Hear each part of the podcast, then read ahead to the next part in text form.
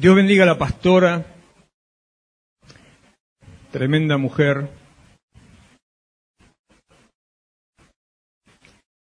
Y estaba pensando mientras ella hablaba sobre el, el despertarse y el levantarse. Primeramente pensaba en algo que ella no dijo, ¿no? Una, una, una tercera posición a lo que estaba diciendo.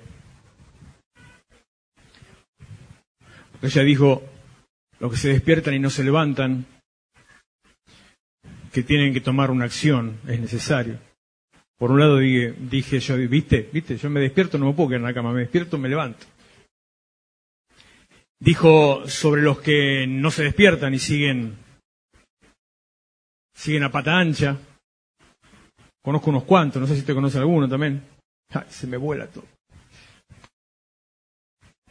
Eh, pero hay una, tercera posición, digo, que tal vez es más peligrosa. Se igual. Los que se levantan y no se despiertan. Sí, pero se lo está tomando en chiste y yo siempre lo digo y también es cierto, en la vida real sucede. A mis hijos siempre les he dicho en algún momento de su vida a cada uno de ellos, bueno, y a los jóvenes de la iglesia también, ¿Cuántas veces te dije, primero tenés que despertarte, después levantarte, no que andás, andás por la vida dormido? Pero no me refiero a eso básicamente, sino a nuestra vida espiritual, que también muchas veces cometemos ese grave error. Nos levantamos de palabra, decimos que nos levantamos, nos levantamos en la, en la práctica de palabra, comenzamos a, a tomar lugar, comenzamos a, tal vez a poner mano en, la obra, en el arado, a hacer algo de lo que Dios eh, tiene para nosotros, o de lo que se nos manda hacer, o de lo que Dios nos manda hacer. Eh, bueno, eso es algo que voy a comentar mañana, pero se lo dejo ahí entre líneas de paso. Cuando usted decide eh, servir al Señor, no fue su decisión, sino que usted fue llamado para servir a Dios. Uno no decide seguir y servir a Dios. Él nos llama uno, en el mejor de los casos, baja la cabeza y, obedece y sigue ese llamado. Pero a veces digo, uno empieza a poner manos, para ser bíblico, a poner manos en el arado, empieza a trabajar, empieza a hacer, empieza a tomar lugar, a ocupar lugar, pero sigue dormido. Y eso solamente genera una cosa, una, consecuencia, y una sola, ineludible. Hace un par de semanas eh, hablé de eso, o la semana pasada tal vez, no, creo que fue antes de, antes de fin de año, sobre Mateo 25, sobre las, las diez vírgenes que representan a la iglesia, de las cuales dice, en la palabra, dice Mateo 25, que las diez se durmieron. Y la, estas diez vírgenes, como digo, representan a la iglesia toda. De las diez dormidas, cinco habían tenido la suficiente prudencia o inteligencia, o tal vez casualidad nomás, y estaban listas para el momento de despertarse, poder meter mano a lo que tenían ahí y, seguir con su tarea. Y las que no habían estado, las que no, las que no habían sido prudentes, esa es la, la palabra que está en la Biblia, se despertaron y nada, no pudieron hacer nada porque no estaban preparadas para lo que venía. Ahí fue donde dijimos, ese día, y me engancho con lo de ese día, ¿estás preparado para lo que viene? ¿Estás preparado para lo que Dios quiere hacer con tu vida, lo que quiere hacer en tu vida, lo que quiere hacer con vos? ¿Estás preparado para eso? Y hoy te podría decir entonces, tomando las palabras de la pastora, ¿estás despierto? ¿Estás levantado? Es un tiempo, sí, realmente es un tiempo de decisión, es un, es un tiempo de, confrontación espiritual y por sobre todo de examinarnos a nosotros mismos, ¿no? Si es que estamos, las dos posiciones, si estoy levantado y si estoy despierto. Cuando camino me tropiezo. Cuando camino escucho lo que se me dice. Cuando camino sé hacia dónde voy. Cuando camino escucho la dirección o veo una dirección. Cuando camino sé dónde estoy pisando, sé con quién me encuentro, se me cruza alguien, sé quién es.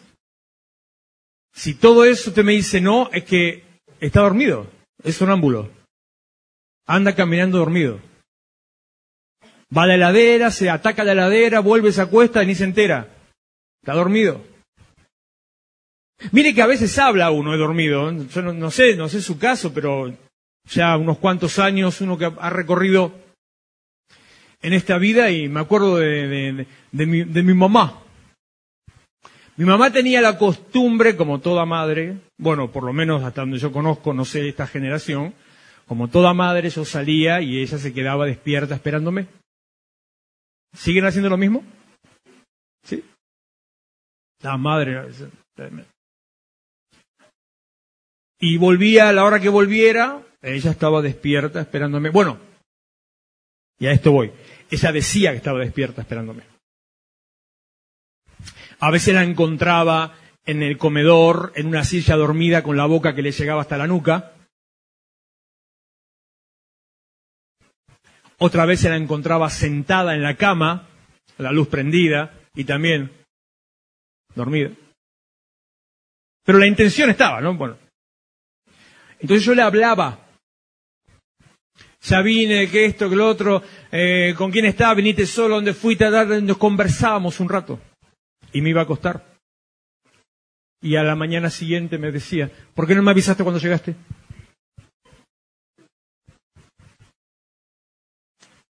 Hoy me pasa lo mismo, no con mi mamá, me pasa con, con un hijo, situación muy parecida. Aunque al revés. ¿A qué hora salís hoy? Ya que ya es hora. ¿Estás despierto? ¿Eh? Si está despierto, ya uno ya sabe. ¿Me estás escuchando? ¿Estás, hola, soy yo. ¿Estás ahí? Sí, te dije. ¿Por qué no me llamaste? Uno a veces cree que está despierto. ¿Está despierto? Viene un año complicado y viene un año de tremenda bendición. Pero usted tiene que elegir de qué lado se pone. Usted tiene que elegir por qué camino va a andar y qué, cómo, va a vivir. O sea, cuál va a ser su, su condición y característica a lo largo del año. ¿Cómo va a ser? ¿Va a ser complicado o va a ser de bendición? Eso es una elección personal, eso es su elección, ni siquiera es mía, gloria a Dios, no quiero tener problemas yo. Es su elección. Es un año donde estaremos siendo confrontados. Debía recordar algunas palabras, alguna administración en los últimos meses del año pasado sobre este año que empezamos a caminar.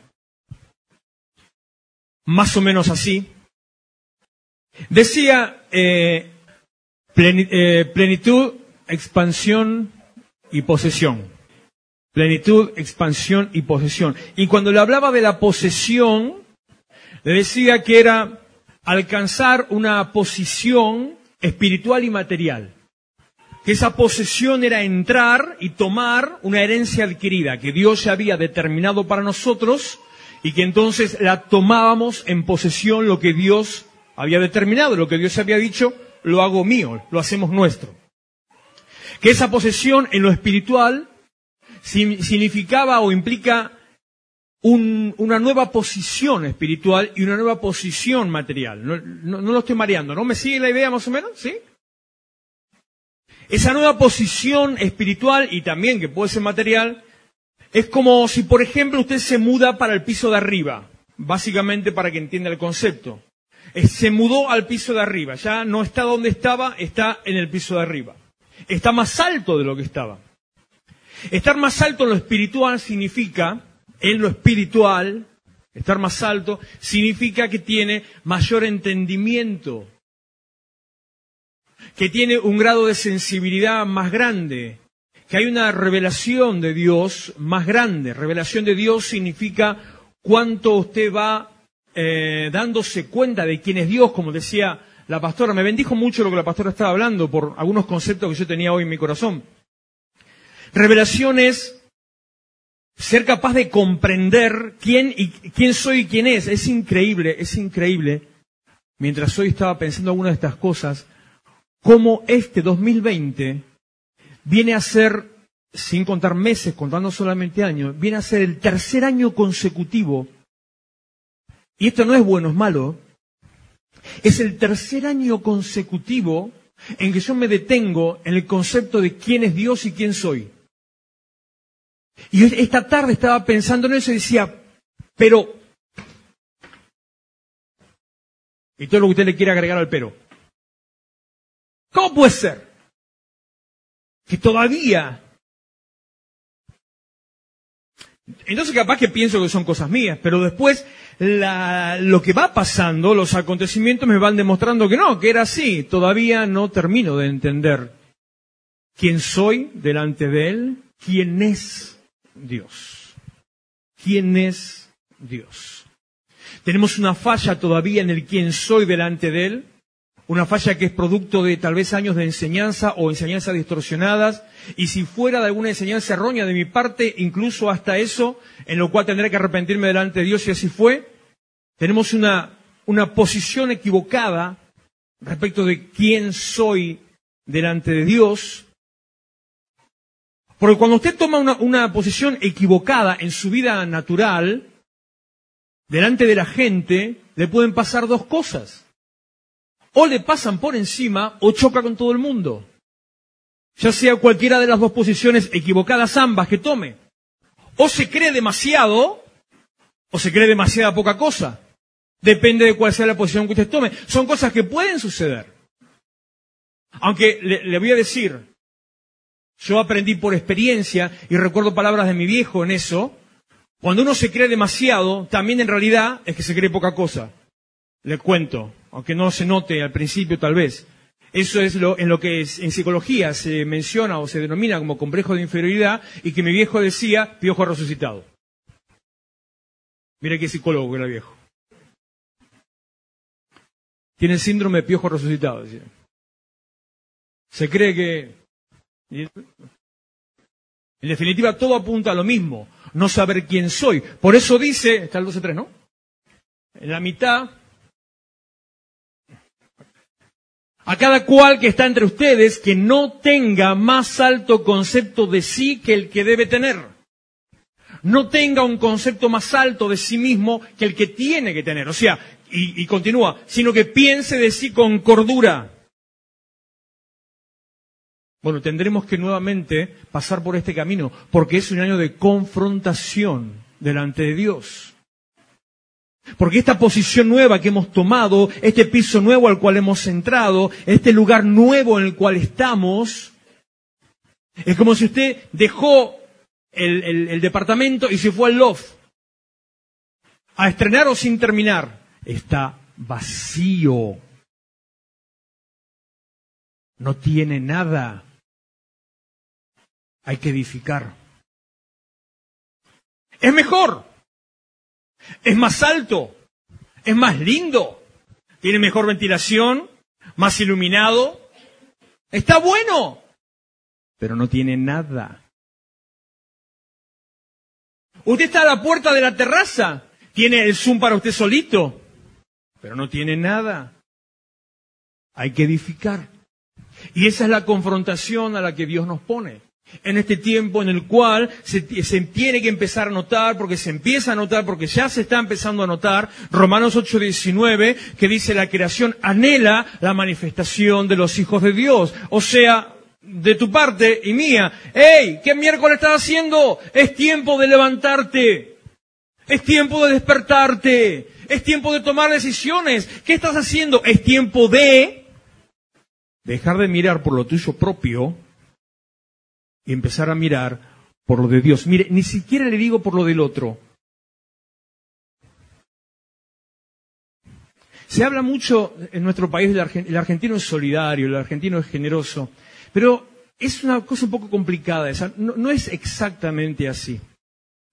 No es, si bien sí hay muchísima actividad solidaria, acción social, pero no es exactamente así.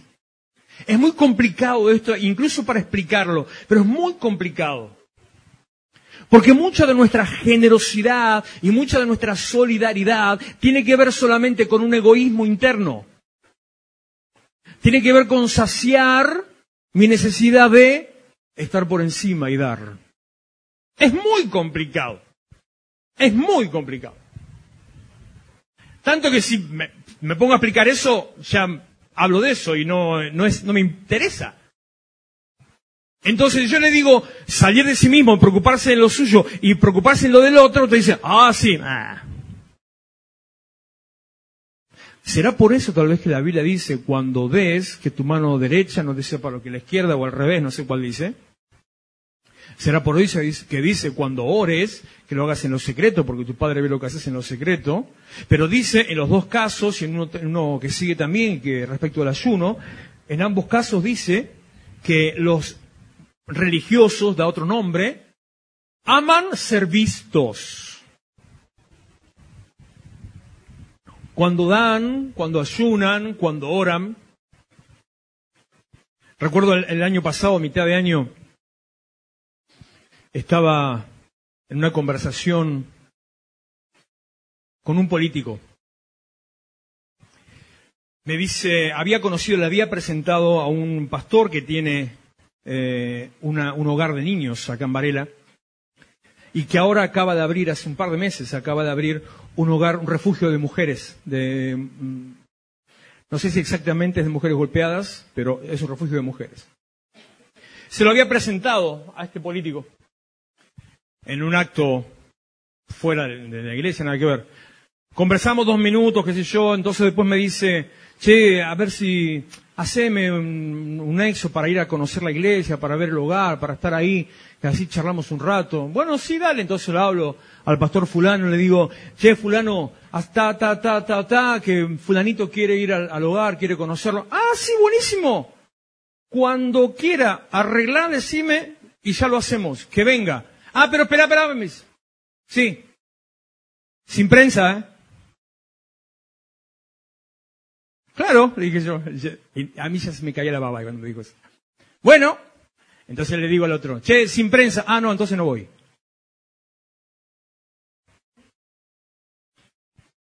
A lo cual este pastor me dijo, ¿viste? ¿Cómo los conozco?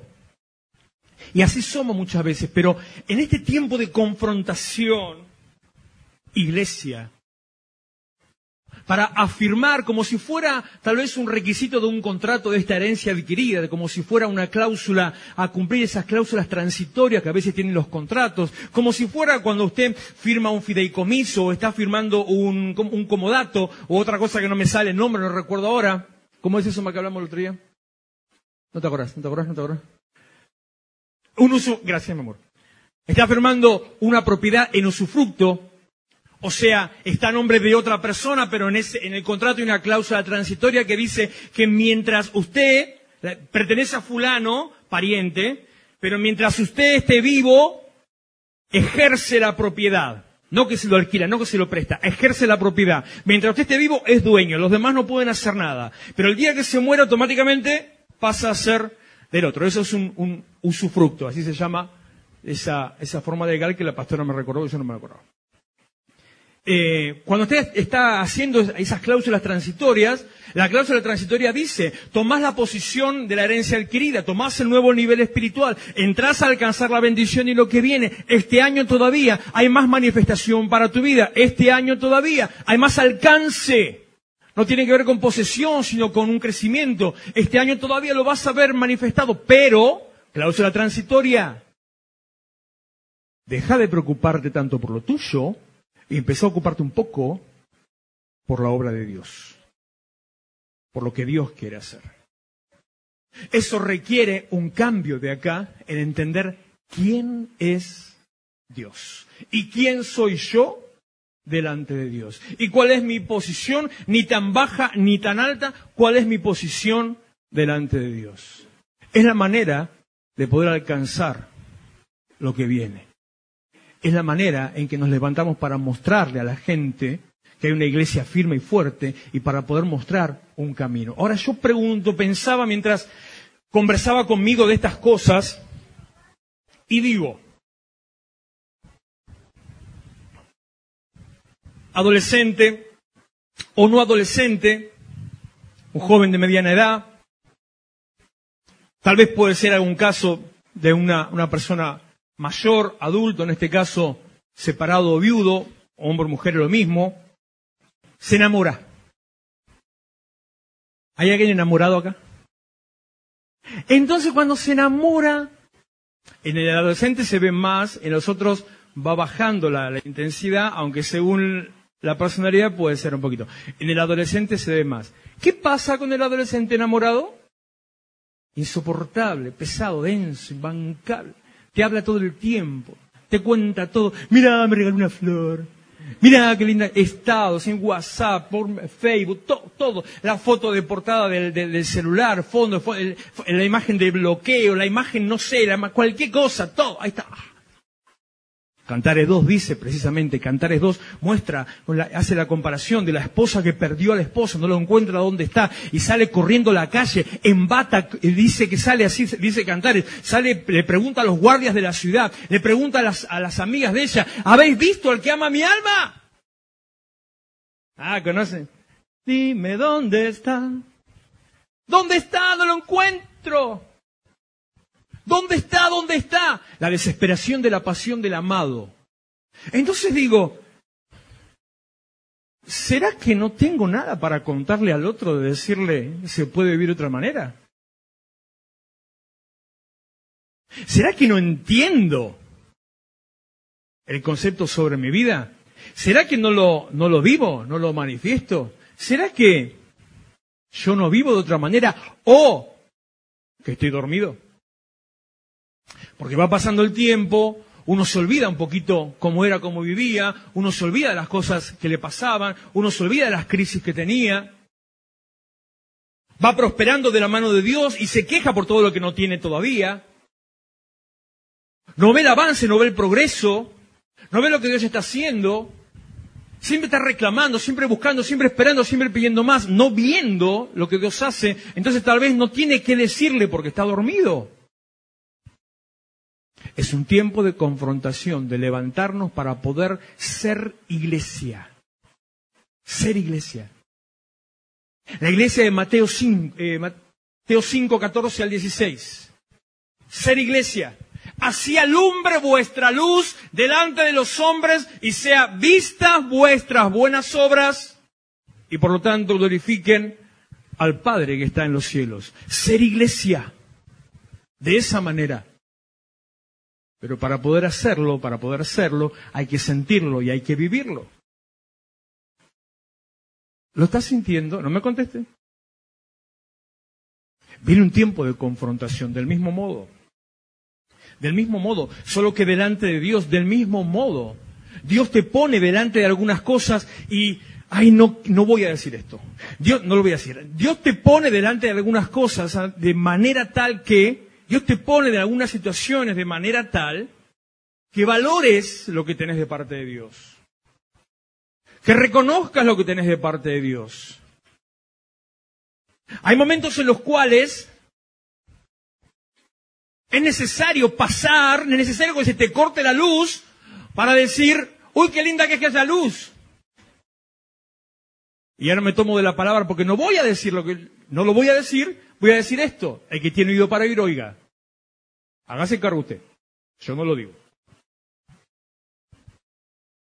Eso es la confrontación a la que vamos. Por eso le, decía hace un rato, usted decide si va a ser un año complicado o si va a ser un año bendecido. Y lo peor que pudiera pasar es que sea, como dice en Mateo 24, estaban dos, dos trabajando en el campo, uno fue tomado, el otro fue dejado, lo peor que le puede pasar es que para uno sea complicado y para el de al lado sea bendecido lo peor que le puede pasar. ¿Sabe por qué es lo peor? ¿A quién le echa la culpa? Si ves que al otro le fue bien. ¿A quién le echas la culpa? Es un tiempo de reaccionar, de dejar lo nuestro para amasar a lo de Dios, para poder recibir lo que Dios tiene para nosotros. Es más bienaventurado dar que recibir. Mateo capítulo 6, versículo 24.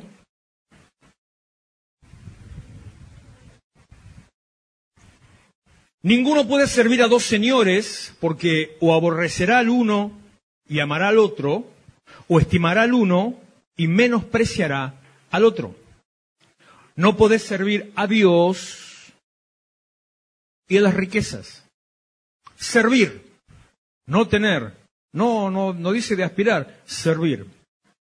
¿Qué significa servir a Dios? Servir a Dios es disponer mi tiempo para el Señor, es ponerlo a Él en primer lugar. Servir a Dios es reconocerlo. Servir a Dios, como dije el día miércoles, la palabra servir está muy relacionada con la palabra ministerio, con la palabra sacrificio. me refiero a la palabra en el origen, ¿no? La palabra original. Es como si fueran tres palabras que surgen más o menos de un mismo tronco. Entonces, servir a Dios es presentarme delante de Él en adoración. Servir a Dios. Como dice el que te pregunté antes, Mateo 4.10, esto se lo mencioné la semana pasada, Jesús le dice a Satanás, el que está viniendo a, a distraerlo, al Señor tu Dios adorarás y a Él solo servirás. Puede haber la relación, concepto relacionado entre adoración y servicio, porque surgen del mismo, de la misma idea, adorar y servir. Por lo tanto, en ese concepto, lo que Dios me habló ese día, puntualmente, y le aconsejo que lo, que lo asimile, lo que Dios me habló en ese momento es que al decirle al Señor adorarás y a Él solo, esto no encontraba, y a Él solo servirás, al decirle esto, a Él solo, a Dios solo, solamente a Dios, es este concepto de Mateo 6, el mismo, solamente a Dios, significa que Satanás estaba pidiéndole lo mismo, que lo hiciera con Él, que lo adore, que lo sirva a Él. Por lo tanto, lo que el diablo estaba haciendo era distraerlo del servicio para sacarlo del foco de la adoración y que el servicio deje de ser adoración y que sea trabajar en la iglesia. Lo está sacando del foco de la adoración en el servicio y lo convierte en trabajar en la iglesia. Eso fue lo que me habló el Señor este día leyendo este versículo. A Él solamente le servirás, a Él lo adorarás. Adoración y servicio. ¿Qué es servir a Dios? Es adorarlo es disponerme, es estar dispuesto, es entregarle mi vida, parte de mi tiempo, es dedicar tiempo a Él, es entregarle mis finanzas, invertir, sembrar en el Señor, es saber que Él está por encima, es saber que yo no soy más que Dios, es saber, Deuteronomio 7, versículo 9, que Él es Dios. Eso es adorar a Dios. Es venir delante de Él en humillación, es postrarme delante del Señor, es saber que Dios es más grande, que Dios, Dios es más alto, que Dios es poderoso, que tiene la capacidad de bendecirme, pero también de consumirme. Eso es adorar a Dios. Presentarme delante de Dios como ofrenda es adorar a Dios. Muchas veces en el altar decimos ofrendas vivas. Nosotros somos ofrendas vivas. Cuando hacemos la dedicación de las ofrendas, el, primer, el día de Santa Cena, la primera reunión del mes, decimos, en, esas ofrendas, en los diezmos, hay horas de vida representadas, porque es horas de tu vida, como si tu propia vida estuviera puesto. Eso es adorar a Dios. No simplemente cantar. Eso no es adorar a Dios, eso es cantar.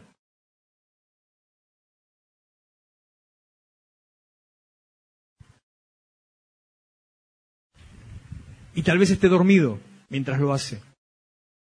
Es puestos los ojos en Jesús. Es el nombre de Jesús. Nombre sobre todo nombre. Un domingo canté el balsecito ese, ¿no? ¿Sí? Es el nombre de mi Cristo. ¿Es muy viejo? ¿Es muy viejo por allá? Ante tan glorioso precioso, no me acuerdo. Glorioso nombre, todos se postrarán. Y entonces, todas las, todas las fuerzas de oscuridad, de todo el mundo y la humanidad, todos los cielos y su potestad, todos se postrarán. Y la última estrofa no me la acuerdo. Pero no me acuerdo. ¿Ramón la sabes? No me acuerdo. ¿Vos sabés? No, no, no, no, me acuerdo la última estrofa. Es en el nombre de Jesús. es ponerlo a Él en primer lugar, es venir delante de Él, es levantar un clamor hacia Él. Al Señor tu Dios adorarás. Al Señor tu Dios adorarás. También digo el que tiene oído para oír que oiga. Y a Él solo servirás. Entonces, cuando yo vengo, volvemos a, a, 6.24, por favor. Servir a Dios significa adorarlo. Entonces, cuando dice, ¿pusiste ya? Cuando dice, no podés servir a Dios y a las riquezas, ¿qué está diciendo? No podés adorar a Dios y a las riquezas. Eso está diciendo. No podés poner a la misma altura a Dios que a las riquezas. No es que no busque riquezas. Otro error grave y error conceptual, porque dice Deuteronomio capítulo 8 que Dios es el que te da el poder para hacer riquezas, Él te da la sabiduría, o sea, Él te da la sabiduría, lo que pasa es que también ahí a veces estamos dormidos y estamos esperando que venga el ángel con el maletín, no, Él te da la sabiduría para hacer las riquezas. ¿Está mal que uno tenga plata? No, ya se lo expliqué el otro día, no quiero volver a eso, el miércoles pasado. No está mal, al contrario, Dios quiere que le vaya bien, sea bendecido, prosperado, bla, bla, bla, bla. Sí, Señor. Lo que está mal es que ponga a la misma altura servir a Dios y a las riquezas. Lo que está mal es que su trabajo valga más que adorar a Dios. Lo que está mal es que su tiempo valga más que adorar a Dios. Lo que está mal es que un cumpleaños valga más que adorar a Dios. Lo que está mal es que una hora extra valga más que adorar a Dios. Eso está mal.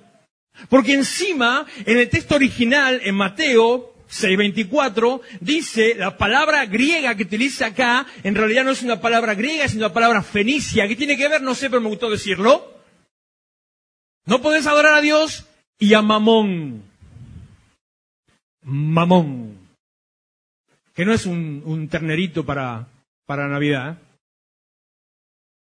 es el Dios fenicio de la abundancia. Mamón. No puede, elegí a quién vas a adorar. Elegí a quién vas a adorar. Me pega mucho Josué 24, en un, pasaje largo, pero en un versículo dice, y si para ustedes es poca cosa, o si para ustedes no quieren, no, no, les gusta servir a Dios, digo, ah, la miércoles. Elijan a quién van a servir, o a Dios, o a las riquezas. 25. Por lo tanto, no se afanen por vuestra vida, que han de comer o que han de beber, ni por vuestro cuerpo, que han de vestir. No es la vida más que el alimento y el cuerpo más que el vestido. Miren las aves del cielo que no siembran, ni ciegan, ni recogen en graneros, y vuestro Padre Celestial las alimenta. Y acá es donde Dios me habló lo que le decía hace un rato. ¿No valéis vosotros mucho más que ellas? ¿No vale usted más que las aves del cielo? Lo que estaba hablando hace un ratito, sobre el concepto sobre su vida, sobre si es más o si es menos, como qué piensa de usted mismo, en qué posición está, a la altura del Señor, por encima del Señor o por debajo del Señor. ¿Qué piensa, qué concepto tiene de usted mismo? Por eso le decía, no tenga más alto concepto que el que deba tener, sino piense de sí con cordura. ¿Qué piensa de usted mismo? ¿Acaso usted, vos, no vales más que un par de pájaros? ¿Vale o no vale más? ¿Vale usted más o no vale más?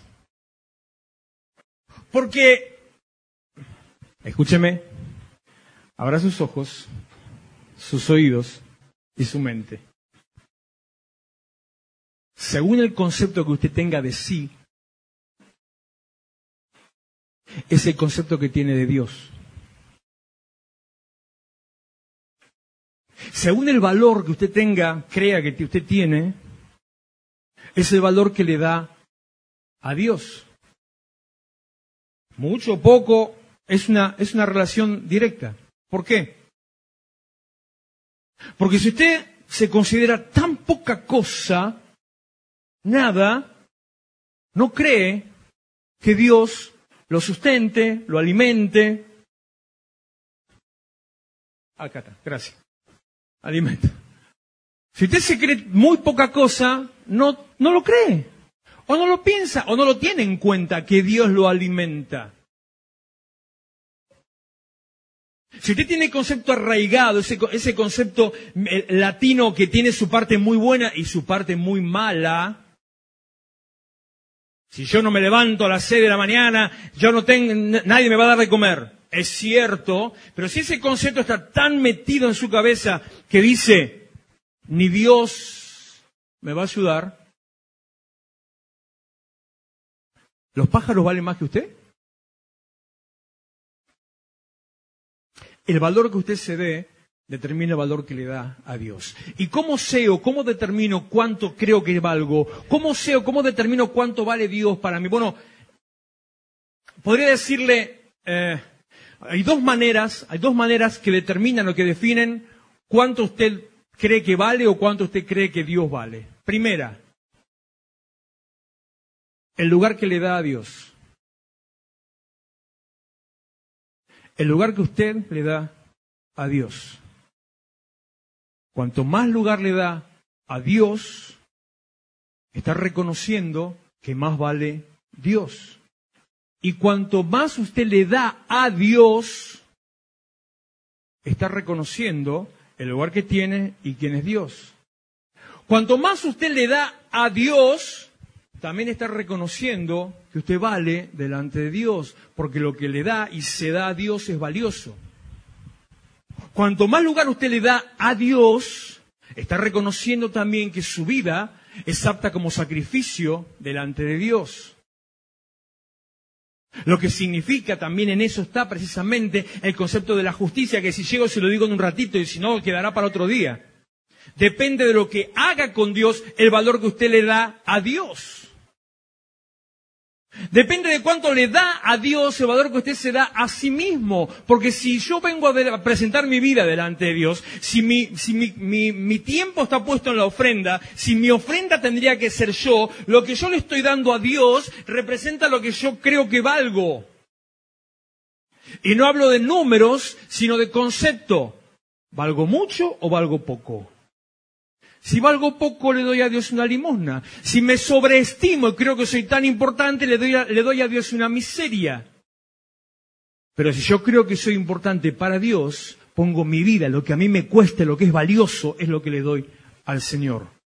¿Cuánto le da a Dios? Son conceptos, bueno, la palabra dijo ser confrontados, son conceptos para ser confrontados. Para que usted piense cómo le va a ir este 2020 que hemos arrancado. Que se lo voy a decir otra vez, tremendo año de bendición para la iglesia. Como decía en, la afirmación de esta mañana, díganle al justo que le irá bien, si es justo. Si no es justo, no le va a ir bien. Al justo le va a ir bien, a los demás, aguantate, agua y ajo. Sea justo. ¿Qué tiene que ver? Llego unos minutos y ya terminamos. ¿Dónde dejamos ahí? ¿Cuál es? 26. No valen ustedes mucho más que ellas. ¿Quién de ustedes podrá, por mucho que se afane, añadir a su estatura un codo? En argentino, ¿quién de ustedes podrá, por mucho que se preocupe y se esfuerce, estirarse 45 centímetros? Eso es lo que dice textualmente. Por mucho que haga, por mucho que yo me masajee, no me va a crecer el pelo. Por mucho que usted haga, no van a cambiar algunas condiciones de su vida. Pero sí pueden cambiar las condiciones de su vida si pone a Dios en primer lugar. Crista te tendría que hacer pasar ahora para dar testimonio, mira. Pero no te, no te hago pasar porque, porque no te lo dije antes. Sino...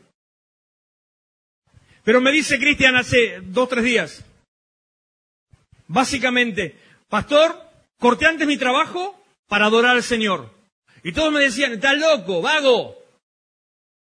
Y por haber cortado antes mi trabajo para adorar al Señor, al día siguiente, al día siguiente gané el doble de lo que, había, de lo que hubiera ganado si me hubiera quedado. Ponga a Dios en primer lugar No sea nabo.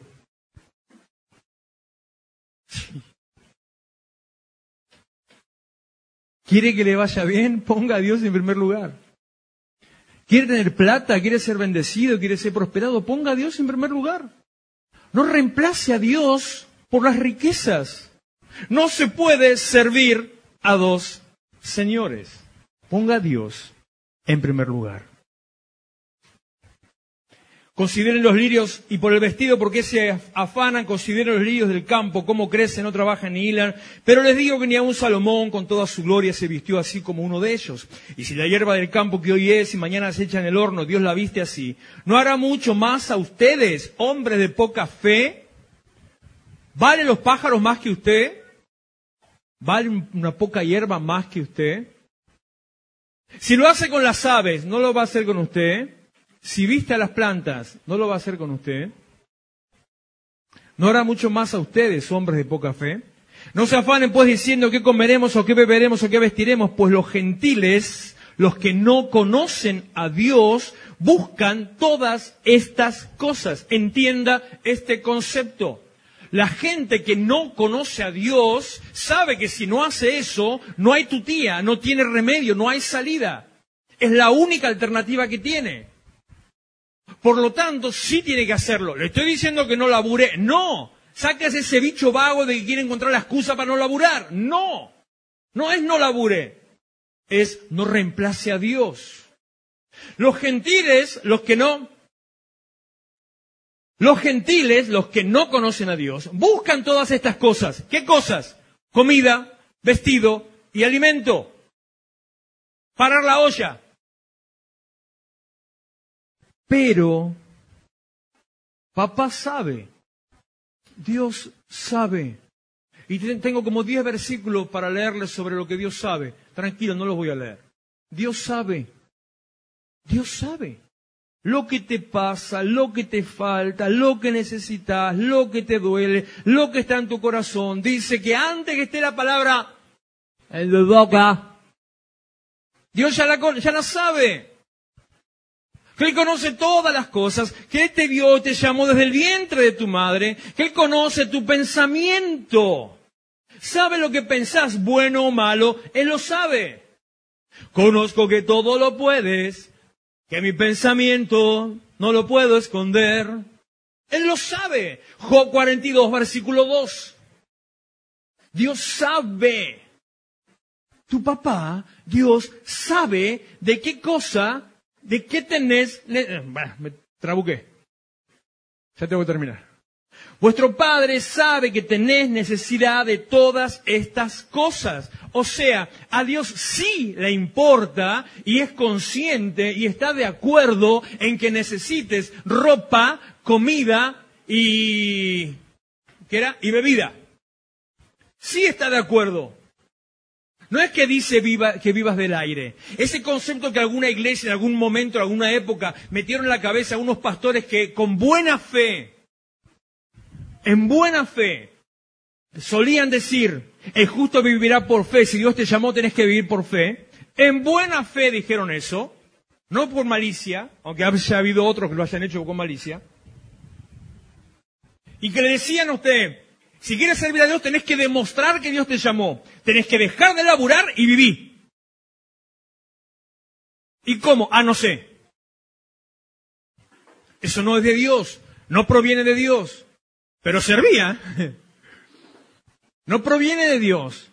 Eso echó a la gente de la iglesia, rompió familias, generó hijos de pastores apartados a mansalva, dañó matrimonios, dañó la iglesia misma, dio la mala imagen y todavía tiene la iglesia los aleluyas, los fanáticos, los gritones, los, endemoniados, todas las cosas esas, surgió de ese mismo concepto. Ahora bien, sí servía, porque se ponían a buscar a Dios y podían ver que realmente Dios sí suplía. Pero el suplir de Dios no era por voluntad, era por misericordia. Porque Dios decía, me estás matando a este, vamos, algo, que le aparezca un ángel que le lleve cinco kilos de milanesa. Y pasaban tremendas cosas. ¡Wow! Era misericordia pura de Dios para que no se mueran de hambre.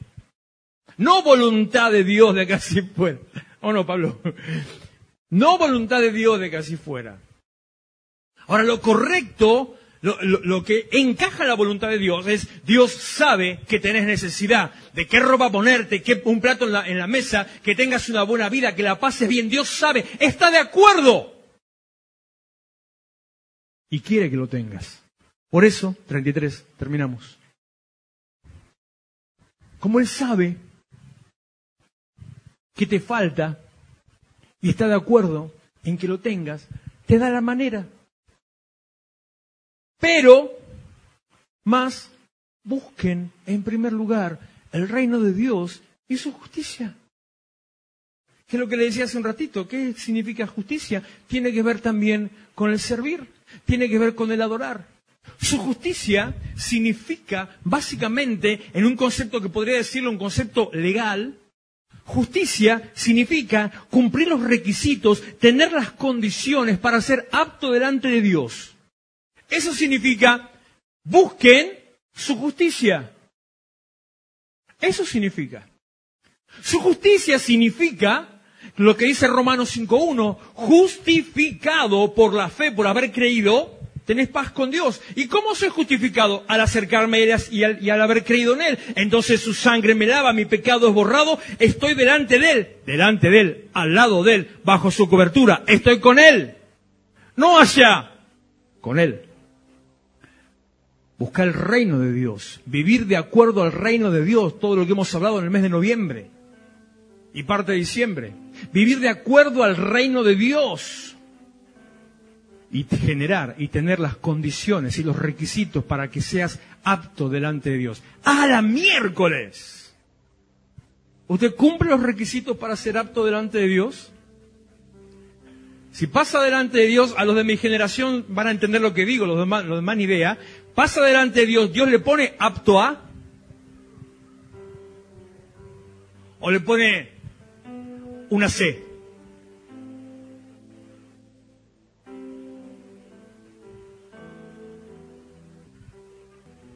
¿Cumple usted las condiciones para que Dios diga, ok, pasa para adentro? Si lo vemos desde, esa, desde ese lado, tenemos que empezar de nuevo. Por eso es un año, un tiempo para tomar decisiones. Un tiempo para elegir a quién servir. Y no es para que, como le dije recién de la época de los, del fanatismo religioso, no es para que ande en miseria que le vaya mal. No. Es para que acomode las piezas en el lugar que van y entonces sí, también sea bendecido, sea prosperado, le vaya bien, tenga en abundancia, viva con liberalidad, pueda soltar su mano para bendecir a Dios, ser bendecido y bendecir a otros, pueda estar en, lo que Dios lo ponga, pueda hacer para, aquello para lo que Dios lo llame. Sí, que le vaya bien. Que sea, usted sea, Isaías capítulo 60, versículo 1, que usted resplandezca que sea bonito con larga cabellera, con mis un metro ochenta de altura, 70 kilos de peso. Es por fe. Que donde lo vean digan, wow, yo quiero, yo quiero, yo quiero lo mismo. ¿Qué, qué hay que hacer? ¿A quién hay que matar? ¿Qué hay que fumarse? ¿Qué te tomaste?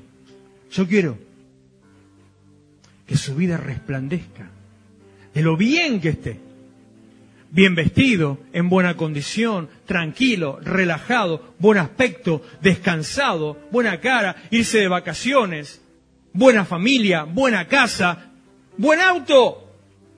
Y que la gente diga, yo quiero. Ah, que va, va a predicar por simplemente por materialismo. ¿Y acaso Jesús no dijo que muchos van a venir por los panes y los peces? No está mal predicar por materialismo. Si es que se acercan a Dios, se entregan al Señor y cambia su vida y su corazón. No está mal usar un anzuelo. No está mal tener un... Esto es erróneo, está mal, pero entiéndame el concepto. No está mal engañar. Poner un señuelo para que vengan a Él. Es lo que Dios dice. Un texto que compartió Ana en el, testimonio del el Día de Acción de Gracias. Jeremías 20, 20, creo. Me sedujiste, oh Jehová, y fui seducido. Más grande fuiste tú que yo. Ese señuelo para que usted llegue a Él y se encuentre con Él. Y al encontrarse con Él, se le rompen las estructuras, se caen las caretas, se caen todos los preconceptos, se levanta sus manos, se olvida de todo, su vida es transformada, empieza a recibir bendición, empieza a andar en paz. La paz que sobrepasa todo entendimiento, su vida empieza a ser transformada, todo alrededor cambia, le cambia su visión, empieza a ser feliz. Empieza a caminar por Juan 10.10 donde puede decir, puede experimentar vida abundante y puede manifestar la plenitud de Cristo en su corazón. Póngase de pie. Año de tomar decisiones. Presente su vida delante del Señor. Preséntese delante de él en adoración. Adore su nombre. Glorifíquelo a Él. Él es grande. Él es bueno. Él es santo. Te adoramos, Señor. Presentamos nuestras vidas, Señor, en gratitud, en adoración. Venimos ante ti, Señor, a adorarte. Venimos ante ti, Señor, a presentarnos todo nuestro ser. Dejamos en tus manos, Señor, mente, alma y corazón. Con toda mi fuerza, con todo mi ser, Señor, vengo ante ti a reconocer que estás por encima, que sos más grande, más alto, más fuerte, Señor, que también estás por encima de toda circunstancia, de toda situación. Vengo ante ti, Señor, presento mi vida, me rindo ante ti, Señor, con todo lo que soy, con todo lo que tengo, con lo que me diste, con lo que está en mí. Vengo ante ti, Señor, a reconocerte que vas por delante abriendo caminos que tu vida, Señor, es ejemplo para ser seguida, que dejaste camino, Señor, para que sigamos tus pisadas. Vengo ante ti, Señor olvidándome de todas las cosas, dejando todo atrás, Señor, poniendo mis ojos en vos, levantando mis manos en adoración, bendiciendo tu nombre, Señor, reconociéndote en mis caminos, Señor, adorando tu nombre, Señor, declarando que eres santo, que eres grande, que eres alto, que nada se compara a vos, nada se compara a tu palabra, nada se compara, Señor, al ejercicio de tu palabra, nada se compara, Señor, a tu palabra efectiva sobre las vidas, nada se compara al impacto de tu nombre sobre cada vida. Vengo ante ti, Señor, a reconocerte, a exaltarte a bendecirte, porque solo tú eres santo, solo tú eres santo. Levante sus manos, adore su nombre, levante su voz con sus propias palabras, dígale ante, ante el Señor, tú eres santo. Presento mi vida en sacrificio vivo, santo y agradable a ti. Entrego mi corazón, Señor, en este día. Yo quiero vivir bien. Yo quiero tener una buena vida. Quiero tener vida abundante. Quiero ser bendecido y prosperado. Quiero que este año sea un año de bendición para mi vida. Yo quiero andar por los caminos que vos vayas, seguir tu palabra y tu indicación. Yo quiero estar delante tuyo, Señor. Y si esas son sus palabras y también es su pacto, pacto de labios y de corazón, yo le invito a pasar al altar presentar su vida delante de Él, rendirse ante el Señor en adoración, abrir su corazón, levantar sus manos, inclinar su rostro y decirle, aquí estoy Señor, presento mi vida, vengo como sacrificio, aquí estoy Señor para adorarte, para bendecirte, a glorificarte, aquí estoy Señor, solo tú eres digno, solo tú eres santo todo tuyo, todo tuyo.